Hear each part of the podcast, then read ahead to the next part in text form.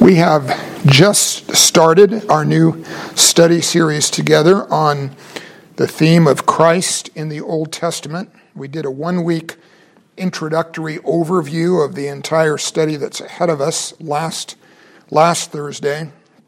And essentially, what we focused on is what Jesus himself had to say to his disciples from one passage, one key passage in the Gospel of John and two key passages in the Gospel of Luke, uh, identifying for them that uh, much of the Old Testament was specifically written to identify him in advance, that there was um, much more than the disciples had ever realized that was woven into the Old Testament scriptures that was anticipating his arrival, his his birth, his entry into this world, the life that he would live, the mission that he came to accomplish, his death on the cross, his resurrection from the dead, his ascension back to heaven, and then the great roles that he fulfills uh, currently and until the second coming, and even the second coming itself and eternity to follow.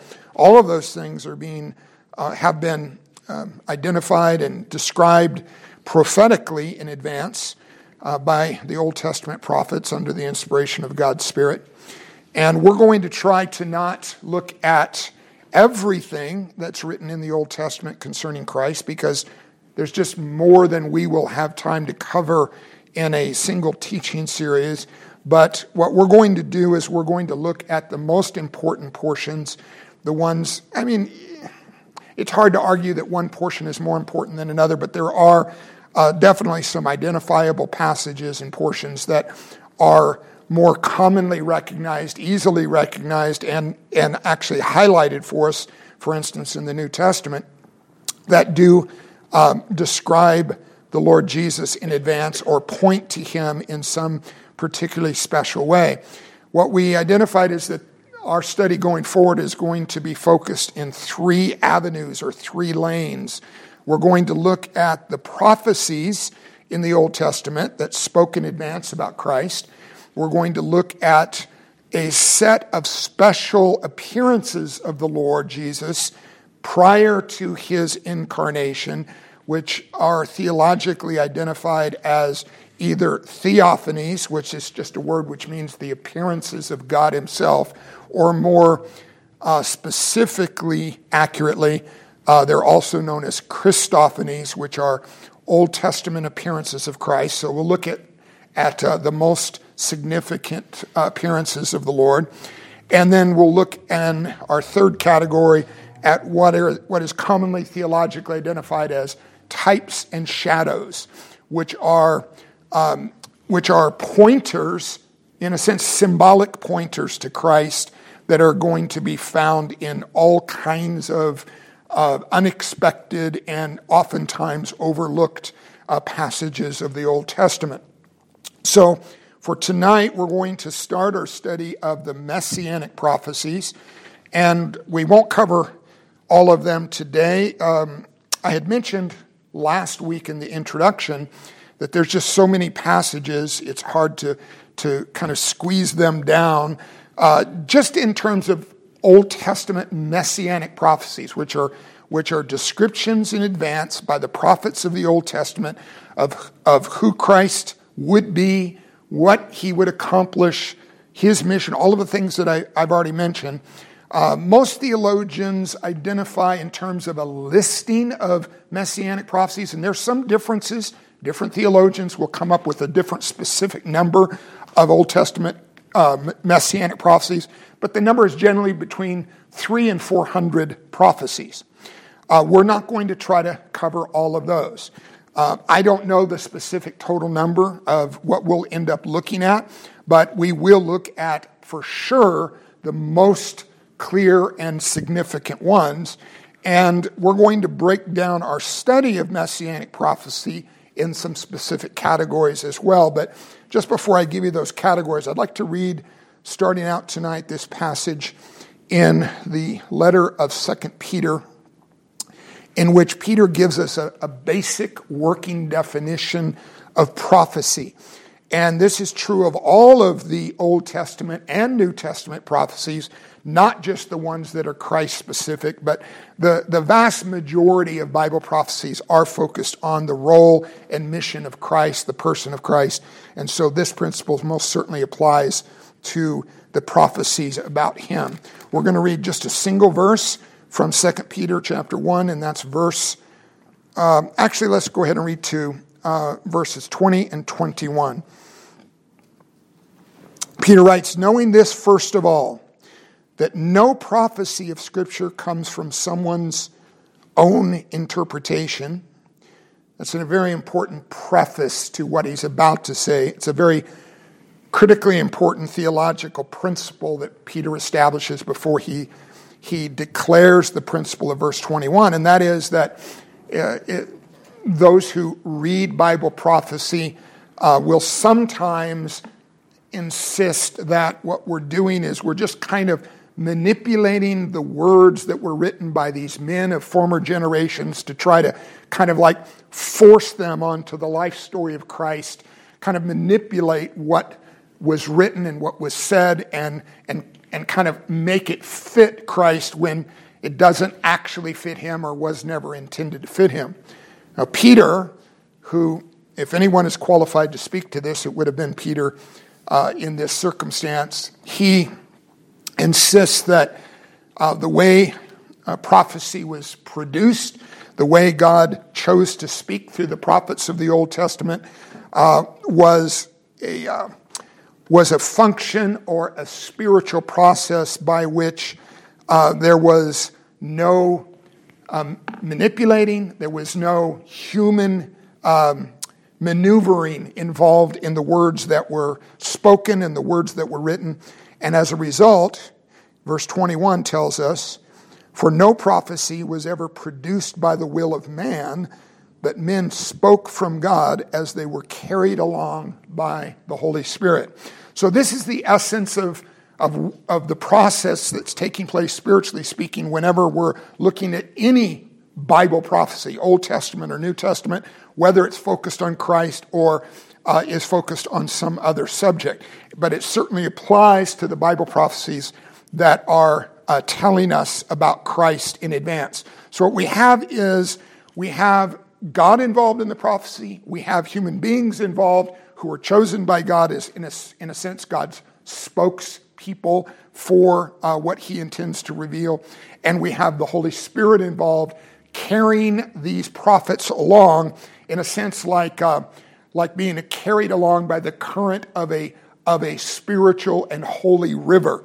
And uh, in this circumstance, what we end up with is we end up with what God wanted to reveal or make known to humanity through these prophets. All right, so with that as our basic working definition, I do I've, I've addressed this issue before, but I want to make sure we understand it. Not all Bible prophecy is future oriented. Uh, that's the most common understanding of Bible prophecy. It's the most, it's the one that most people are familiar with. Whenever you say we're going to study Bible prophecy, people generally tend to think about we're studying about events that are yet in our future. Um, some Bible prophecy, at the moment it was revealed by God and spoken through a prophet to the people of God, some Bible prophecy is addressing events in the future. Some Bible prophecy is addressing events that are happening right at that moment in history. And interestingly, some Bible prophecy is even addressing events in the past to the people that were alive at the time that that prophecy was given. Why would God ever prophesy to his people about events in the past if events in the past have already happened and are already known? What's happening in those circumstances is God is giving new light, new perspective, new understanding so that his people can see those past events, in a sense, through his eyes, what he wants them to understand about those events that have happened in the past, or those events that are currently happening, or in the one we're most familiar with, events that have yet to happen and describing history in advance. Now, of course, all Old Testament Bible prophecies about Christ are future oriented. I just want you to understand that not all Bible prophecies are, but all Christ prophecies as they occurred in the Old Testament before he was born by by definition, of course, would have to be uh, future oriented. Now, what the, the Christ specific Bible prophecies address are these categories. And this is how we're going to work our way through the list of those prophecies. Again, not being exhaustive and looking at every prophecy, but, but being, being selective and picking out some of the greatest uh, representatives of each one of these categories. First, we're going to look at how the Lord spoke in advance about Christ's true nature, meaning his true spiritual identity. Because, of course, one of the great issues when he actually arrived was that it was, it was challenging for people to recognize him as to who he truly was. Uh, of course, he had, as we've seen in our study through the Gospel of Matthew not that long ago, he had um, some that were identified as, in a sense, his spiritual opponents, his enemies, who never recognized him. We have others who were uh, his own closest disciples, and at the beginning, they didn't accurately or correctly identify him and only came to recognize him over time and as he revealed more and more of who he was to them.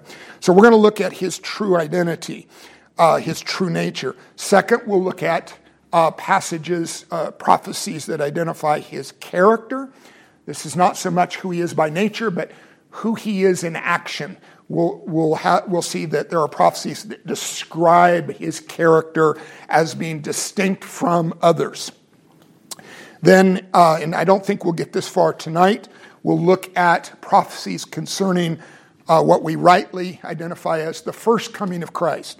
If there is yet a second coming of the Lord in our future when he's going to return to this world, uh, there, of course, most certainly was his first coming, his arrival his incarnation, his birth as a human being in Bethlehem. And then there are a number of different prophecies that were given that identify his, his entry into the world's circumstances, uh, both that he personally experienced and circumstances surrounding his arrival.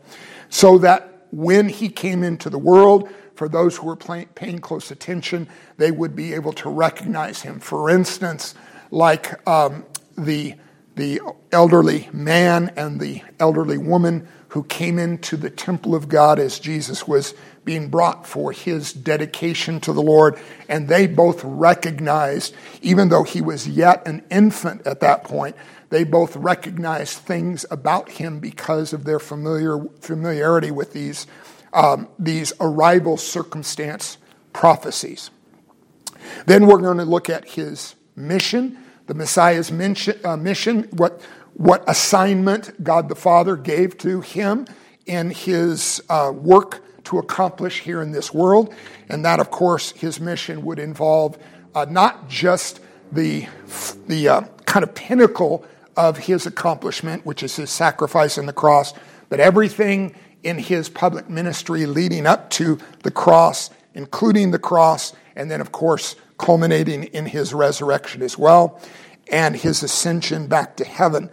Then we'll look at his roles and what Bible prophecy says about this, his roles in God's eternal purpose. These are the roles that he continues to hold in God's economy and in God's kingdom to this present day, and will forever hold these special roles, or we could call these offices as well. Uh, for instance, Christ, and we, we've talked about this just recently in our ascension study in the book of Acts, but seeing Christ as uh, the fulfillment of the great high priest, the fulfillment of the king of God's kingdom, in um, fulfilling his role as uh, the, the ultimate prophet of God, uh, fulfilling his role as Lord of Lords as well as King of Kings. So we'll, we'll look at prophecies concerning those categories as well. And then finally, what we'll look at is any Old Testament prophecies that address not the first coming of Christ, but the second coming of Christ, which is, of course, far distant future from his first coming. And we'll try to distinguish in the Bible prophecies which prophecies were first coming specific, which prophecies are second coming specific. And we'll distinguish them from the standpoint of uh, many good hearted Bible prophecy teachers, but who uh, kind of blend those two things together and see some first coming prophecies as referring to the second coming and seeing some second coming prophecies as referring to the first coming. We're going to try to we're going to try and sort that out and keep each in its proper and appropriate category.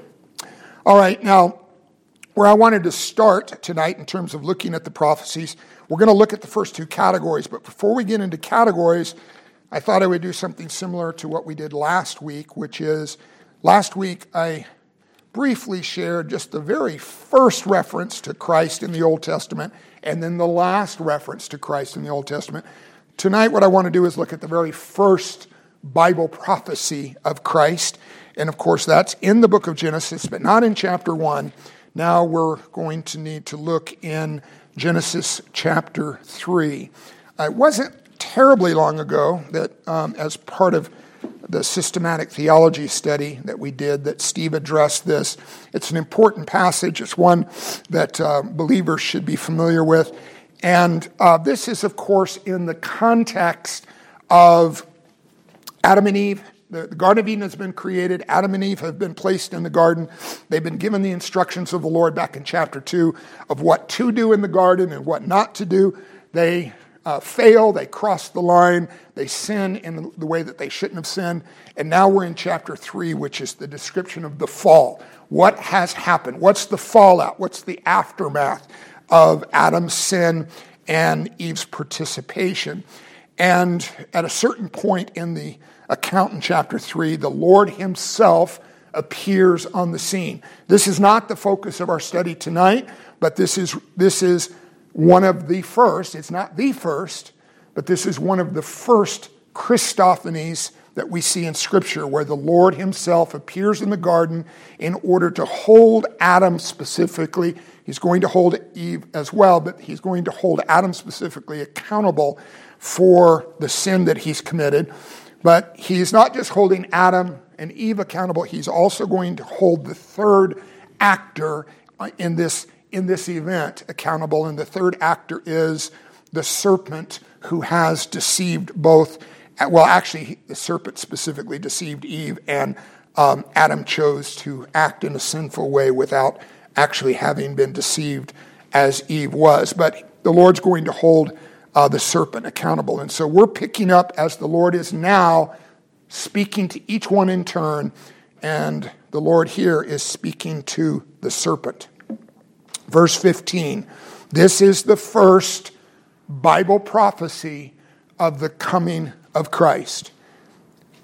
The Lord Himself says, and, and by the way, it's distinguished from some other Bible prophecies because the Lord Himself is functioning not just as the Lord who is inspiring the prophecy, but He is actually functioning as prophet as well because He's the one that's speaking the prophecy in person. Verse 15 I will put enmity between you and the woman. He's speaking to the serpent, but he's speaking about a future relationship between the serpent and all future women as represented by Eve. The, um, the identification of a change in the relationship is the Lord identifies that the relationship between uh, women and the serpent is going to be one of enmity. Enmity is is kind of like a, a hardened opposition, one to the other. I will put, and this is the Lord speaking a word of judgment of what He is going to do by way of, of uh, enforcing spiritual consequences on the future of mankind's experience in this world as represented here by Eve. I will put enmity between you and the woman. And then here's where the focus shifts from Eve and the serpent to Christ as he enters the picture at some later point in human history. I will put enmity between you and the woman, and between your offspring and her offspring. He shall bruise your head, and you shall bruise his heel. So in these last two lines in verse 15, we have some very, in a, in a way that only the Lord can do, in a very short declaration, we have lots of theological substance packed into this brief prophecy. So let's take these two last lines one by one. First, between your offspring and her offspring. And the connection there is the Lord saying, I will put enmity, not just between the serpent and the woman in future generations, but the Lord is going to cause there to be a hardened opposition, a spiritual enmity between two sets of future offspring. And the word in the original text that we have translated, it's not a bad translation, but in our translation, the ESV, you'll notice the, the key word here that's repeated uh, to identify these two categories is the word offspring.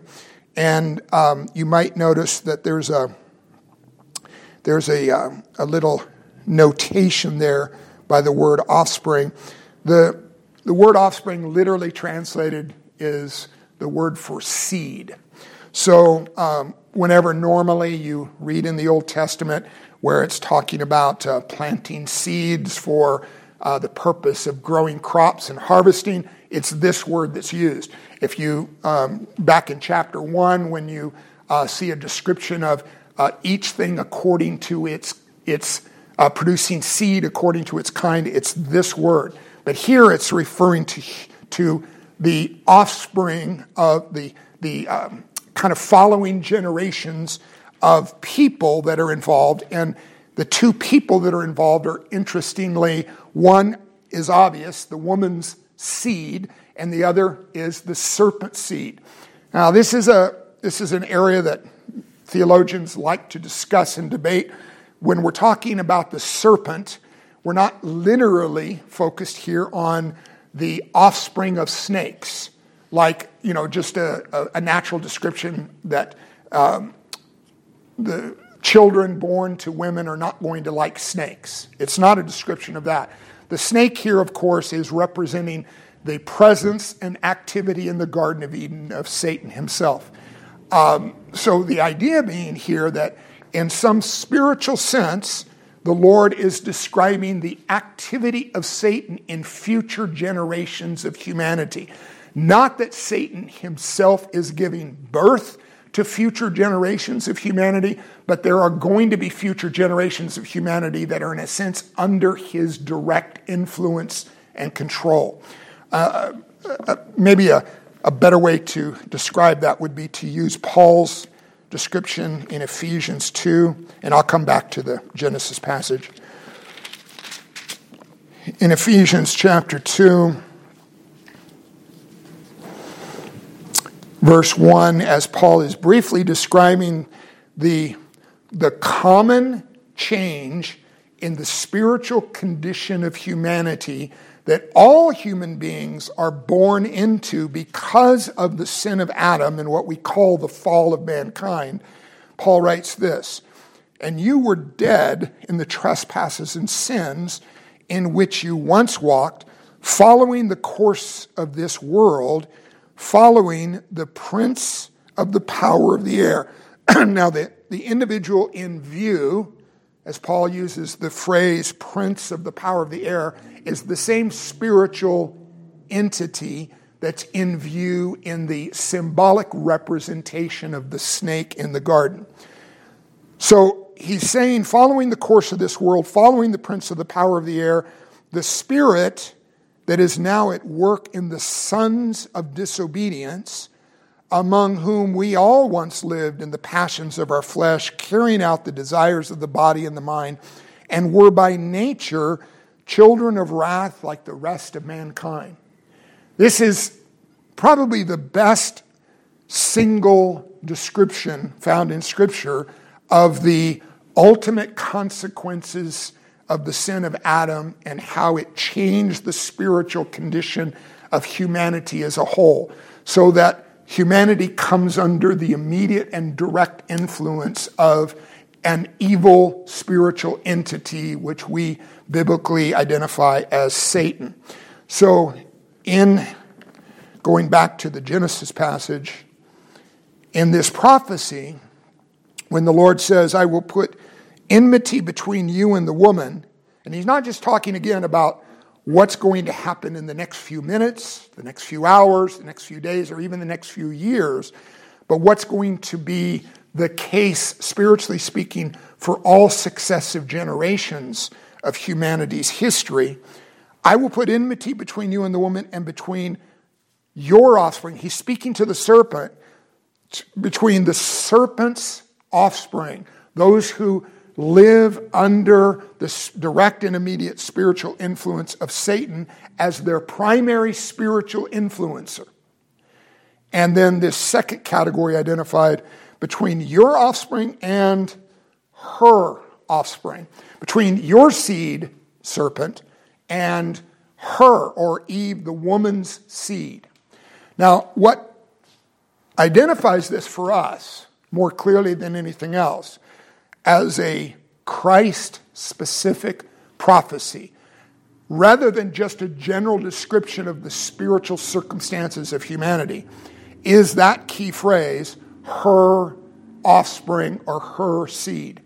The reason why it identifies Christ for us specifically is that in all other places in Scripture, as one generation is described as producing the following generation, Scripture always describes the normal production of the next generation of humanity as the passing on of the male's seed in the circumstance of the process of giving birth to a new generation.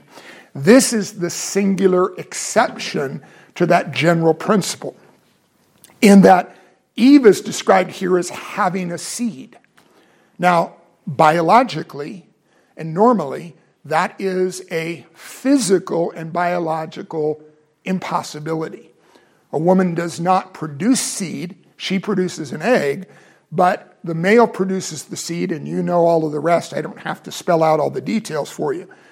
The point being here, though, the Lord Himself speaks in an exceptional way that's meant to get their attention and the attention of all who will follow that will ever read this prophecy and think about it, in that this is describing far in advance the great event that's tied, and we'll look, of course, more specifically at this as we get later in our, in our study in the next two or three weeks to follow. But the, um, the circumstance of the entrance of Christ into the world that we call the virgin birth. In that, in that one and only one that's ever happened in all of human history, it's it never happened before um, Mary by the overshadowing power of God's Holy Spirit, uh, conceiving a child in her womb without any human male involvement whatsoever, and then giving birth to Christ. And since that event, no one else in all of human history has been born in this world in that manner. So, this from the very beginning of human history is God's way of describing in advance where all of the events of history are heading toward and why the entrance of Christ into the world in the unique and special manner in which he entered the world is God's signal of how he's going to ultimately resolve the problem that Adam and Eve have set in motion by their sin here at the beginning of history. So, this is a reference prophetically to the virgin birth of Christ. And then this second statement at the end, the very last line of verse 15, is He shall, now it's talking about the woman's seed, the Messiah, the chosen one, the Christ child, so to speak. He shall bruise your head. God is still speaking this to the serpent.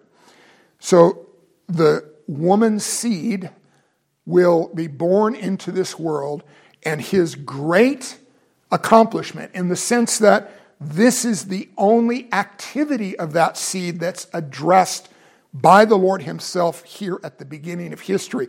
I mean, how many things did Christ accomplish in His life in this world? So many that the Apostle John said if he were to write an account of all of them, all the books that fill the entire world wouldn't be sufficient to tell the full story of who he was and what he came to accomplish and what he actually did accomplish. But the Lord chose to, in a sense, kind of kind of set all of his works aside for a moment that would be accomplished and focus on one great work that he would accomplish, one that rises above all others, and that is captured by this description that he shall bruise the head of the serpent. And then, in the process of doing that, the serpent, you, shall bruise his heel. And so, what we have here is the bruising of the head of the serpent is ultimately pointing forward to the greatest work of Christ, which is his sacrifice in death on the cross, which accomplishes the great plan and purpose of the Lord in redemptive salvation purposes in order to, again, resolve the problem, ultimately resolve the problem that Adam and Eve set in motion by their actions. But in the process of accomplishing his saving death on the cross, he is going to pay a price for um, the victory that he will gain over the serpent and over the serpent's influence. And that price is described as while his, it's a, it's a dramatic imagery, but it's an image of the Messiah encountering this evil serpent and raising his foot in order to crush by stomping on the head of the serpent. And as he does, in the process of crushing the serpent's head, he is bitten on the heel by the serpent. And so there is a highlight here, not just of his accomplishment, but of the personal cost that he will have to endure, that he will have to experience, which was how great was the personal cost to Christ in order to accomplish our salvation. It, uh, he did earn ultimate victory over the serpent, but he had to die in order to accomplish that victory for us. Now, um, for those who want to cross connect, because all of these will ultimately cross connect to the New Testament. I won't have time to take us to these passages, but um, if you want for your notes to cross connect this first um, prophetic description of the entrance of Christ into the world and his great mission, you can connect this to Romans chapter 16, verse 20, and also to John chapter 12, verses 27 through 33.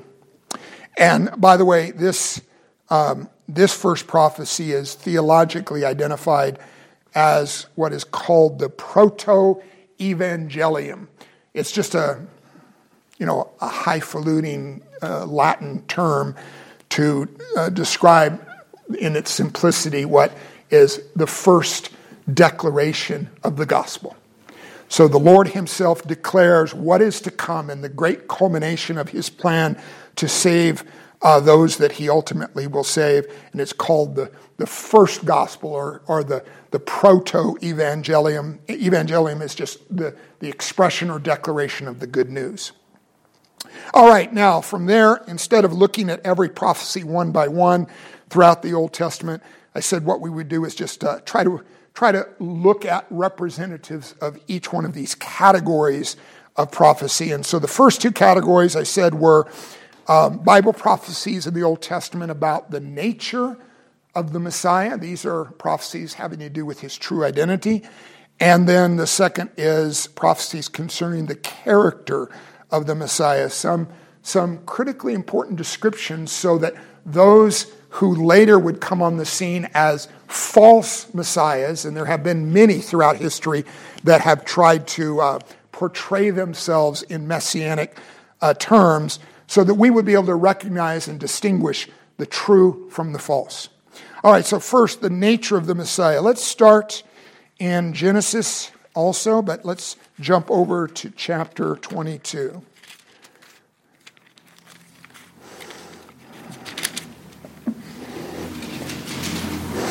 This is uh, part of the great account of how the Lord spoke to Abraham to uh, gave him gave him the ultimate spiritual test of his faithfulness and and required him to offer his son Isaac up as a sacrifice to the Lord. And uh, the Lord never, of course, intended Isaac to actually be killed, but he was testing uh, Abraham in terms of the level of his obedience.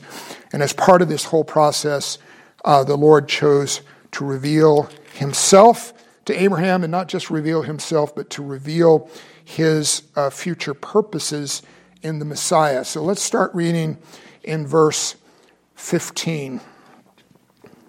This is the Lord's, um, the Lord's response to Abraham's obedience.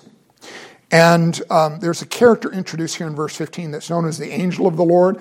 When we get, this will be three or four studies from now, but when we eventually get to the category of studying the Christophanies in the Old Testament, we'll certainly revisit this passage and focus on who is this angel of the Lord character. But I would just say to kind of jump ahead, this is the Lord Jesus in his pre incarnate appearance in this circumstance as he appears to Abraham and calls out to him in this key moment of Abraham's ultimate faithful obedience.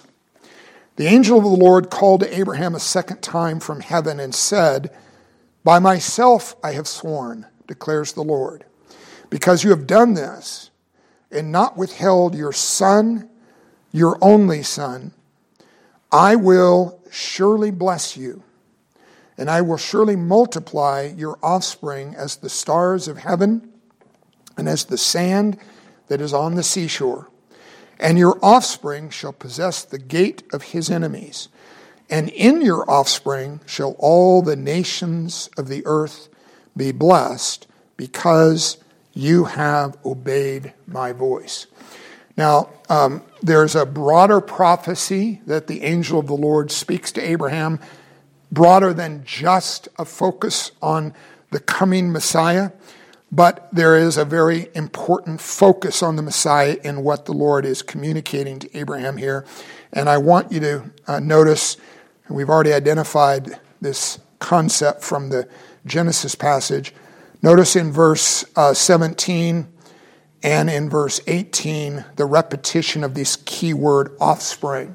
It's the same word that we saw in Genesis is identified as seed. And so the Lord says, I will surely bless you and I will multiply your seed as the stars of heaven. This is clearly a reference prophetically to the Lord's promise to multiply the descendants of Abraham. The Lord certainly fulfilled that because one man and his future descendants eventually developed into the nation that we identify as Israel. So, this first reference to the seed of Abraham is to the multiple individual descendants of Abraham that became the nation of Israel. Let's read on though. And your seed shall possess the gates or the gate of his enemies. And then this final statement in verse 18 and this is the one I, I specifically want to focus on. And in your seed shall all the nations of the earth be blessed because you have obeyed my voice. Now, it is possible that the Lord here is still consistently referring to the future multiple descendants of Abraham as the way that he's going to fulfill this prophetic promise that he gives to Abraham. Meaning, the Lord could be saying, Look, Abraham, I'm going to cause your descendants to multiply and multiply and multiply. They're going to develop into a great nation. Israel, at one point in history, was certainly among the greatest nations on the face of the earth. And that was, of course, in its heyday or high point under the. Uh, under the leadership of King David, and then as it transitioned to King Solomon. And he could be saying, it's through that nation of descendants that I'm ultimately going to bless all of the nations on earth. What's the one problem with connecting that concept of the multiplied descendants of Abraham as the fulfillers of how the Lord is going to bless all the nations of the earth? The problem is, Israel, even at its high point, was certainly a blessing to many of the nations on the face of the earth, but was never a blessing to all of the nations on the face of the earth. There were many nations that were even yet undiscovered at that time as far as Israel was concerned. and never received any direct influence from Israel at all. China being one obvious example. China existed at this moment in history, but there was no connection, there was no cross influence uh, going from Israel to China. The, the more correct biblical way to understand verse 18 is there's a shift in the application of the word seed. In the first use, in verse 17, it's obvious that seed is referring to multiplied individual descendants because the Lord uses seed in the context of your descendants are going to multiply to be as numerous as the stars in the heaven. And of course, one man can't possibly fulfill that promise. But in verse 18, seed here is used in a more narrow and specific prophetic way. In your seed, and I'm reading seed here as equivalent to the coming Messiah, the chosen one. In your seed shall all the nations of the earth be blessed. The question is Has the Lord blessed all the nations of the earth through Christ? And the answer is without question, human history would be radically different if it were not for the influence of Christ being exerted on every nation on the face of the earth. And in the in the final evaluation through heaven's perspective, we could jump to one of the passages, for instance, in the book of Revelation. I won't take us there, but I'll just kind of briefly describe it as describing all of the redeemed that are gathered around the throne of God in heaven. And among them are representatives from every tribe, every tongue, every peoples, and every nation on the face of the earth, and all of them crying out in um, worship and appreciation for the saving work of Christ uh, in their lives, bringing them before the throne of God as being among the redeemed. And so here we're, we're focused on the seed of Abraham being, um, being identified with the Messiah in the same way that later in the book of Galatians, in chapter 3, Paul makes an entire theological argument between whether you read a word as seeds being plural or seed being singular as in a single individual. And I believe that's the way it's intended here in verse 18. And so what we have here is the seed of Abraham being identified with the Messiah. Why is that important? Because what it tells us right from the beginning of the story is that the Messiah cannot, will not enter the world through any other line of descent other than one directly tied to a descent from Abraham. And so later, when you look at the genealogical records of Christ that are found both in the Gospel of Luke and in the Gospel of Matthew, you see a direct tie to Abraham because the Messiah must descend humanly speaking, biologically speaking, from the line of Abraham. That tells us, number one, the Messiah is going to be a human being, and he must descend from Abraham. Second, let's look at Genesis chapter 49. Now, I'm going to skip a couple of generations here. The generations I'm skipping are important ones. Uh, who was Abraham's son of the promise? That was Isaac. And who was, of course, the son of the promise that descended from Isaac? That's Jacob. We identify Abraham, Isaac, and Jacob as the three great original patriarchs that lead to the uh, formation of the nation of Israel through the 12 sons of Jacob, who become the 12 heads of the uh, 12 tribes of Israel. Uh, the point being that there are Bible prophecies about the coming Messiah that tie the descent of the, the ancestry of Christ to first Abraham, then to Isaac, and then to Jacob. We're just skipping Isaac and Jacob for the sake of time, and we're jumping now to one of the 12 sons of Jacob. And we're looking at Genesis 49 and verse 10. This is uh, the broader context of this chapter. We did study this in, in some detail as David a few years ago took us through the life of Joseph. Uh, but in this account, what's happening here is uh, Jacob is on his deathbed, so to speak, and he has gathered his 12 sons and he is passing on a patriarchal blessing to each one of the 12 sons according to God's purpose for each one of those 12 sons. And they're representing the future of the tribe that will, that will descend from them. And in this, of course, one of those sons is uh, his son Judah. And we're going to pick up in verse, uh, we're going to pick up in verse um, 8 as Jacob's attention under the Spirit's inf- the Holy Spirit's influence focuses on his son Judah. Judah, your brother shall praise you. Your hand shall be on the neck of your enemies. Your father's sons shall bow down before you. Judah is a lion's cub. From the prey, my son, you have grown up. Now, uh, he stooped down, he crouched as a lion, and as a lioness who dares rouse him. Um, just in those two verses, we have more than one prophetic reference to the Messiah, but I want to focus our attention in uh, verse 10. The scepter shall not depart from Judah, nor the ruler's staff from between his feet, until tribute comes to him, and to him shall be the obedience of the peoples. What the Lord is identifying as his special purpose and assignment for the tribe of Judah, and not for every single individual in that tribe, but for a specific descendant that will be born of the line or the tribe of Judah, is that the rulership of God's people will be associated with one of the future descendants of Judah. Now, of course, uh, in history, as the Lord's purposes unfolded, we eventually reach King David. King David was descended from Judah, and then David gives birth to, to uh, Solomon.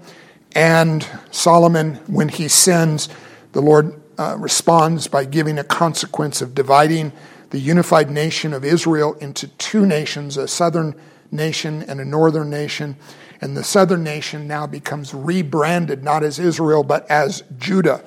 The um, the kingdom of Judah, and then the northern kingdom remains identified as the kingdom of Israel. But the capital city of Jerusalem was based in the region of the tribe of Judah, uh, going all the way back to the conquest of the promised land. The capital city was there, the, the royal headquarters, so to speak, of the Lord was there. The temple would remain there in the, in the city of Jerusalem, and the king's rule would be revealed there in all future generations. And so, this, this scepter not departing from Judah has an actual fulfillment in King David and then in King Solomon. But ultimately, as it goes on to describe, that the scepter shall not depart from Judah, it's, it's not simply God is going to bring about a kingdom in Judah in the future, but this is going to be a unique kingdom, a special kingdom, an enduring kingdom, an everlasting kingdom, a kingdom in which the scepter, which is the royal symbol of authority and, and kingship, that scepter will never depart from Judah. And of course, it did depart from King David. It did depart from even Solomon, but it will never depart from the ultimate descendant of King David and the tribe of Judah, which is the Messiah himself. And when the scepter is placed in his hand by the Lord himself, it's going to be a permanent acceptance and then a permanent kingship that's going to be an expression from then on throughout all of history to follow and on into eternity itself. So much so that later Paul in Hebrews chapter 1 and uh, just for the sake of our clarity here, let me just read it. You don't have to turn to it. We studied this in detail years ago when we went through Hebrews together. But Paul makes this statement in Hebrews 1, verse 8. But of the Son, he says, this is God the Father speaking about his Son, Your throne, O God, is forever and ever. The scepter of uprightness is the scepter of your kingdom. And uh, when the Lord says, speaking to the one holding that scepter and sitting upon that throne. Your throne is forever and ever. It's an enduring, never ending kingdom. And this is prophetically referenced here, uh, tied to descent from Judah all the way back to Genesis 49. All right, let's jump ahead then. Let's, let's jump to 2 Samuel chapter 7. I was talking just a moment ago about King David and Solomon, and this passage in the immediate context is focused on them, but in the long range con- context is pointing beyond them to a greater son of David, who is Christ himself. Uh, this is 2 Samuel chapter 7, one of the most important of the messianic prophecies. And this one, so what we've seen so far is the Messiah must descend from Abraham he must descend not just from Abraham, but also from Isaac.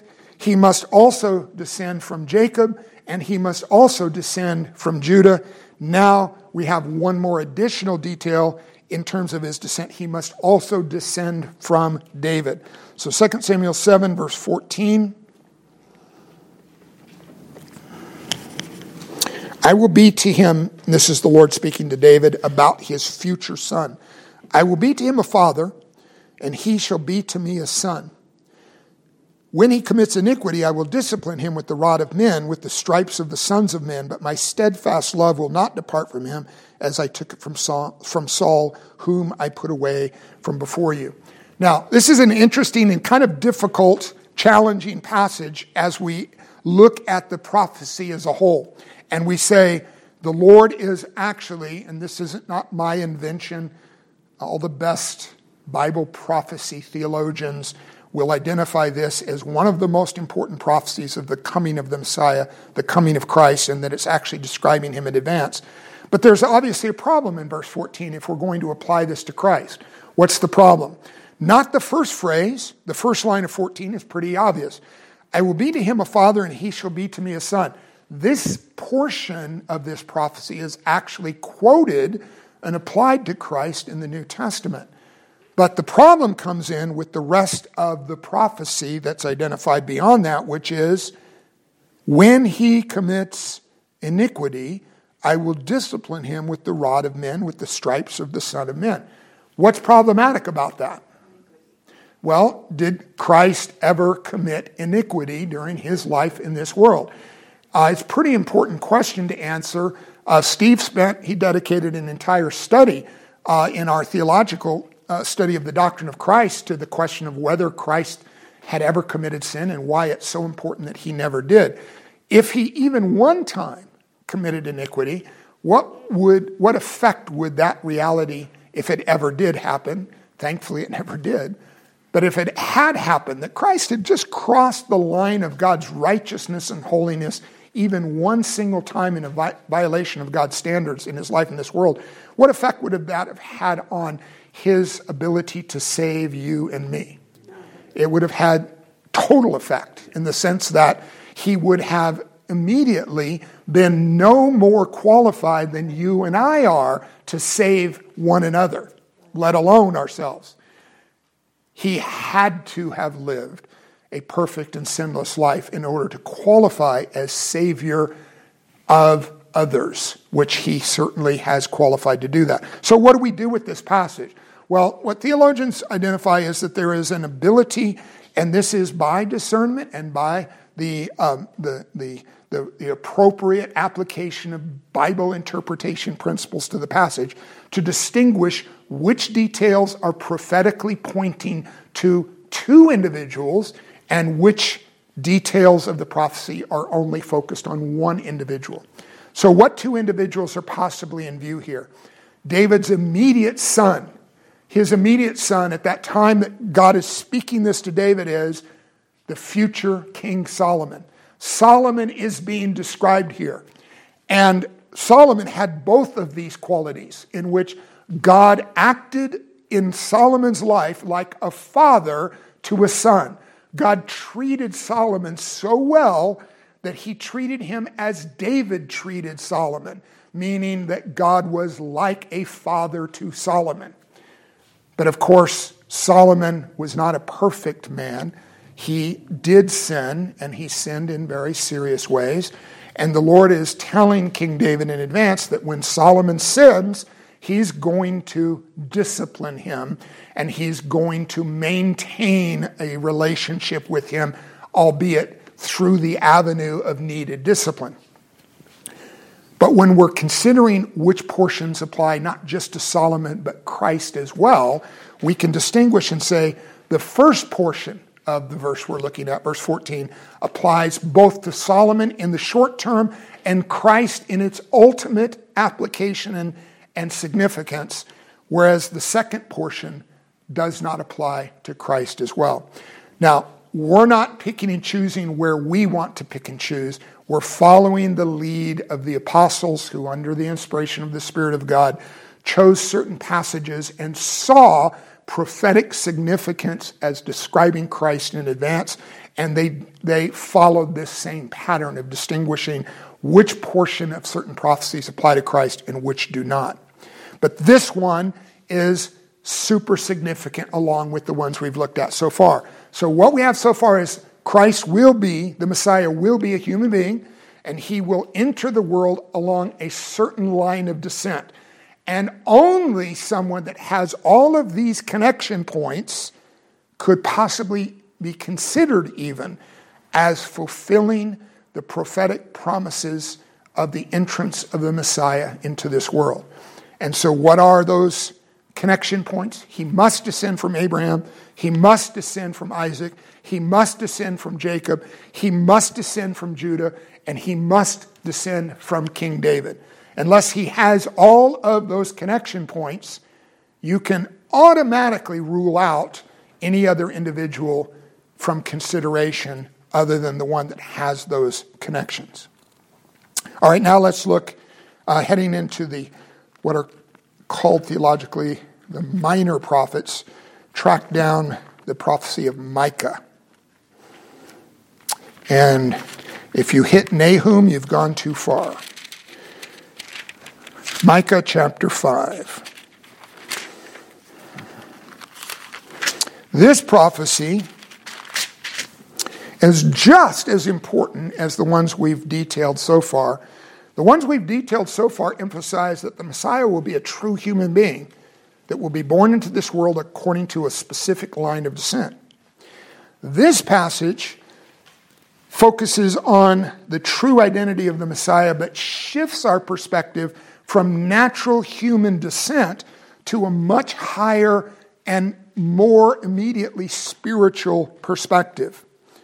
Now, we're going to read here in Micah's prophecy of chapter 5, and we'll read from verse 2.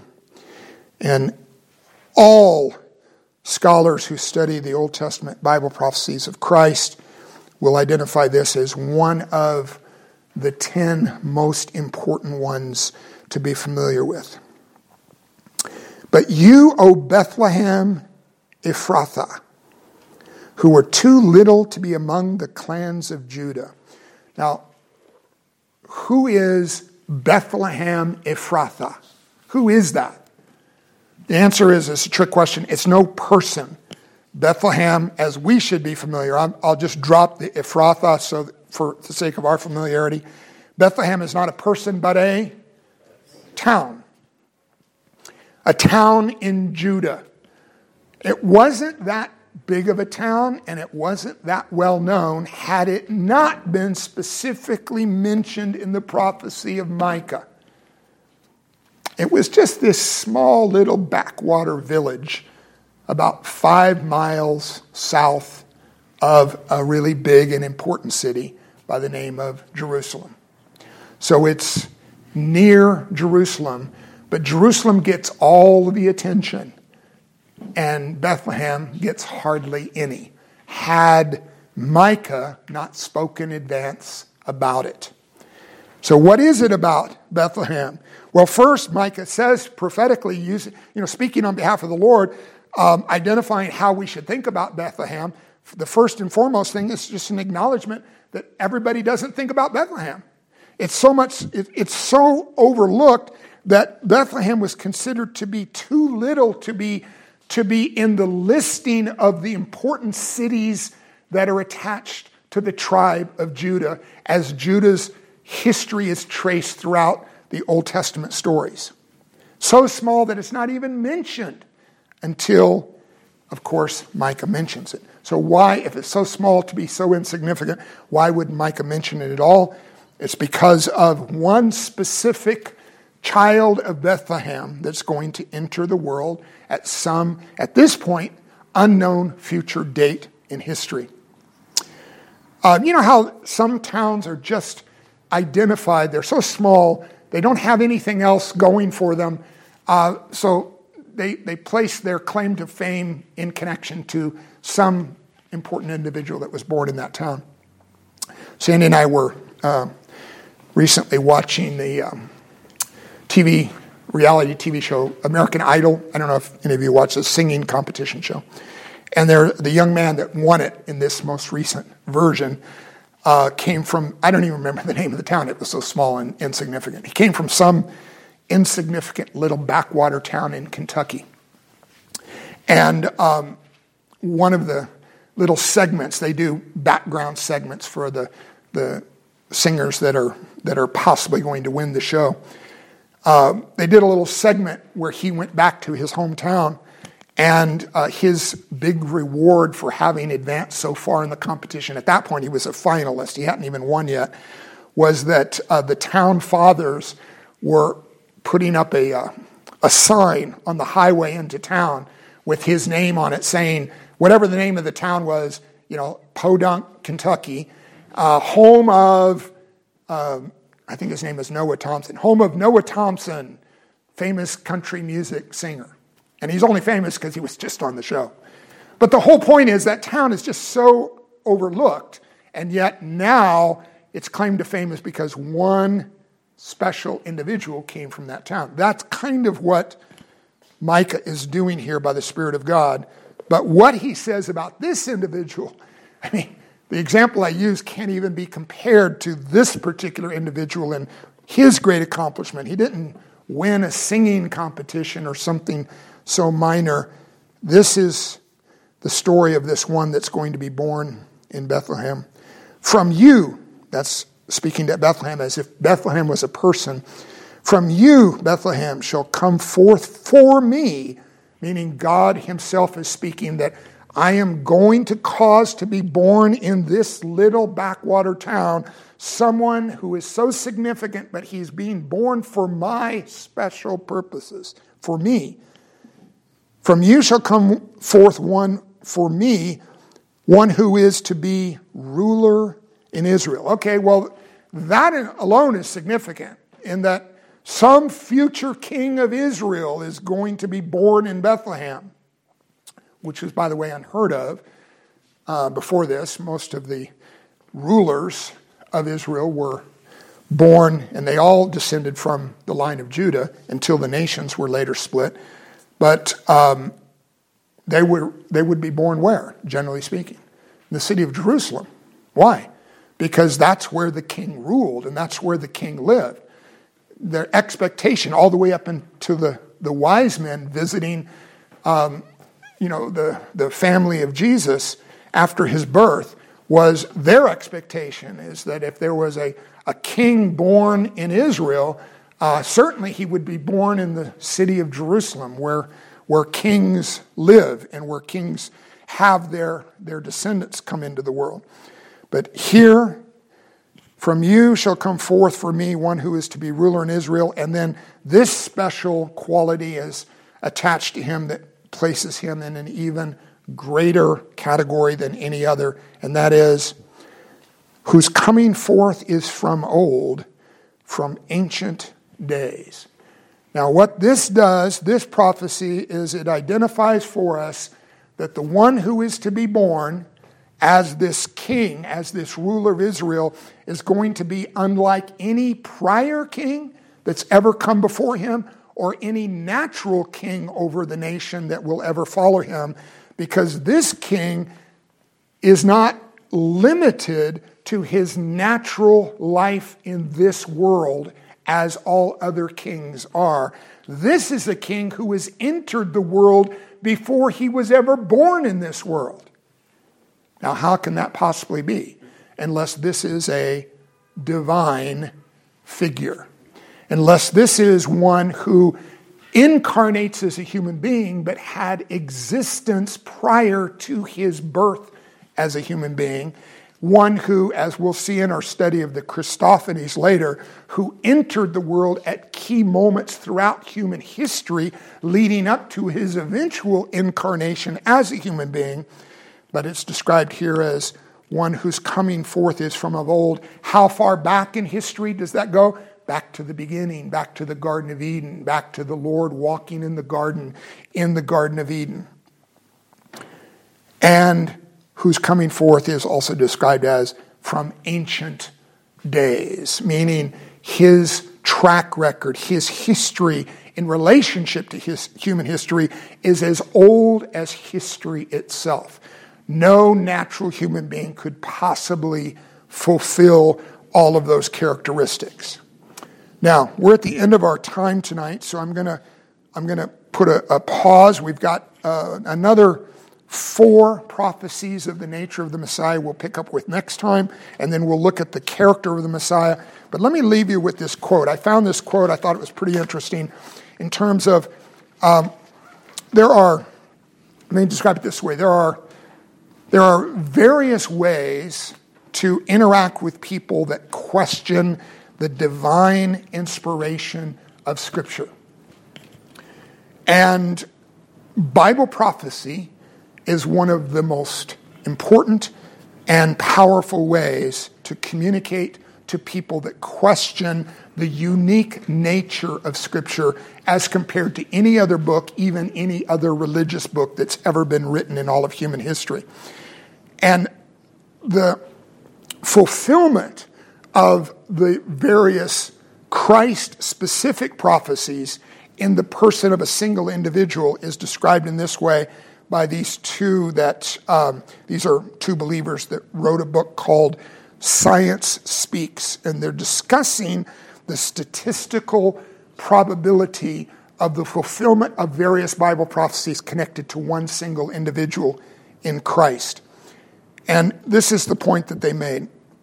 If you were to just randomly select any eight Bible prophecies about the coming of Christ before he actually was born and try to mathematically calculate the probability of, of any one person fulfilling all eight of those random prophecies that you've chosen, considering that the number that Christ fulfilled is not just eight, he fulfilled some three to 400 Bible prophecies.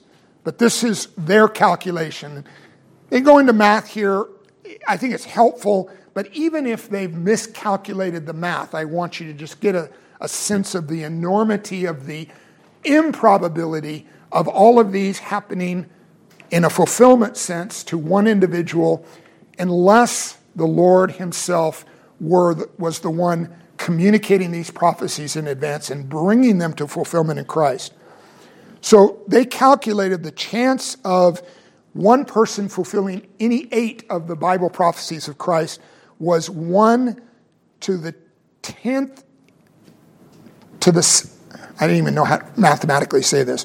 One in ten to the seventeenth power. Now, just to get an idea of how big that number is, if you were to if you were to represent each number, individual number in that large number of 10 to the 17th power as an individual silver dollar. And then you were to take them, they, they described, and, and you've got all these silver dollars, and you're going to, in the state of Texas, lay them out next to each other to cover as much territory in the state of Texas. I don't know if you guys know how huge the state of Texas is. They said that the number of silver dollars would cover the entire state of Texas two feet deep. That's how many silver dollars would be involved in that. Now, blindfold a man and tell him he can go anywhere in the state of Texas, and his goal is to pick just one specially marked silver dollar out of a state covered in two feet deep of silver dollars. And if he goes out blindfolded and picks the one right marked silver dollar, that's how unlikely it was that even eight of those Bible prophecies were actually fulfilled in one single individual born hundreds of years after those prophecies were given. But then the number is greater than that because it's not, again, just eight that were fulfilled, but some three to four hundred prophecies that were fulfilled in Christ and could only have been fulfilled by him. All right, so let's stop there tonight and we'll pick up with the rest of our list of the, the prophecies of the nature of Christ in our next study. God bless you. So, Pastor, a lot of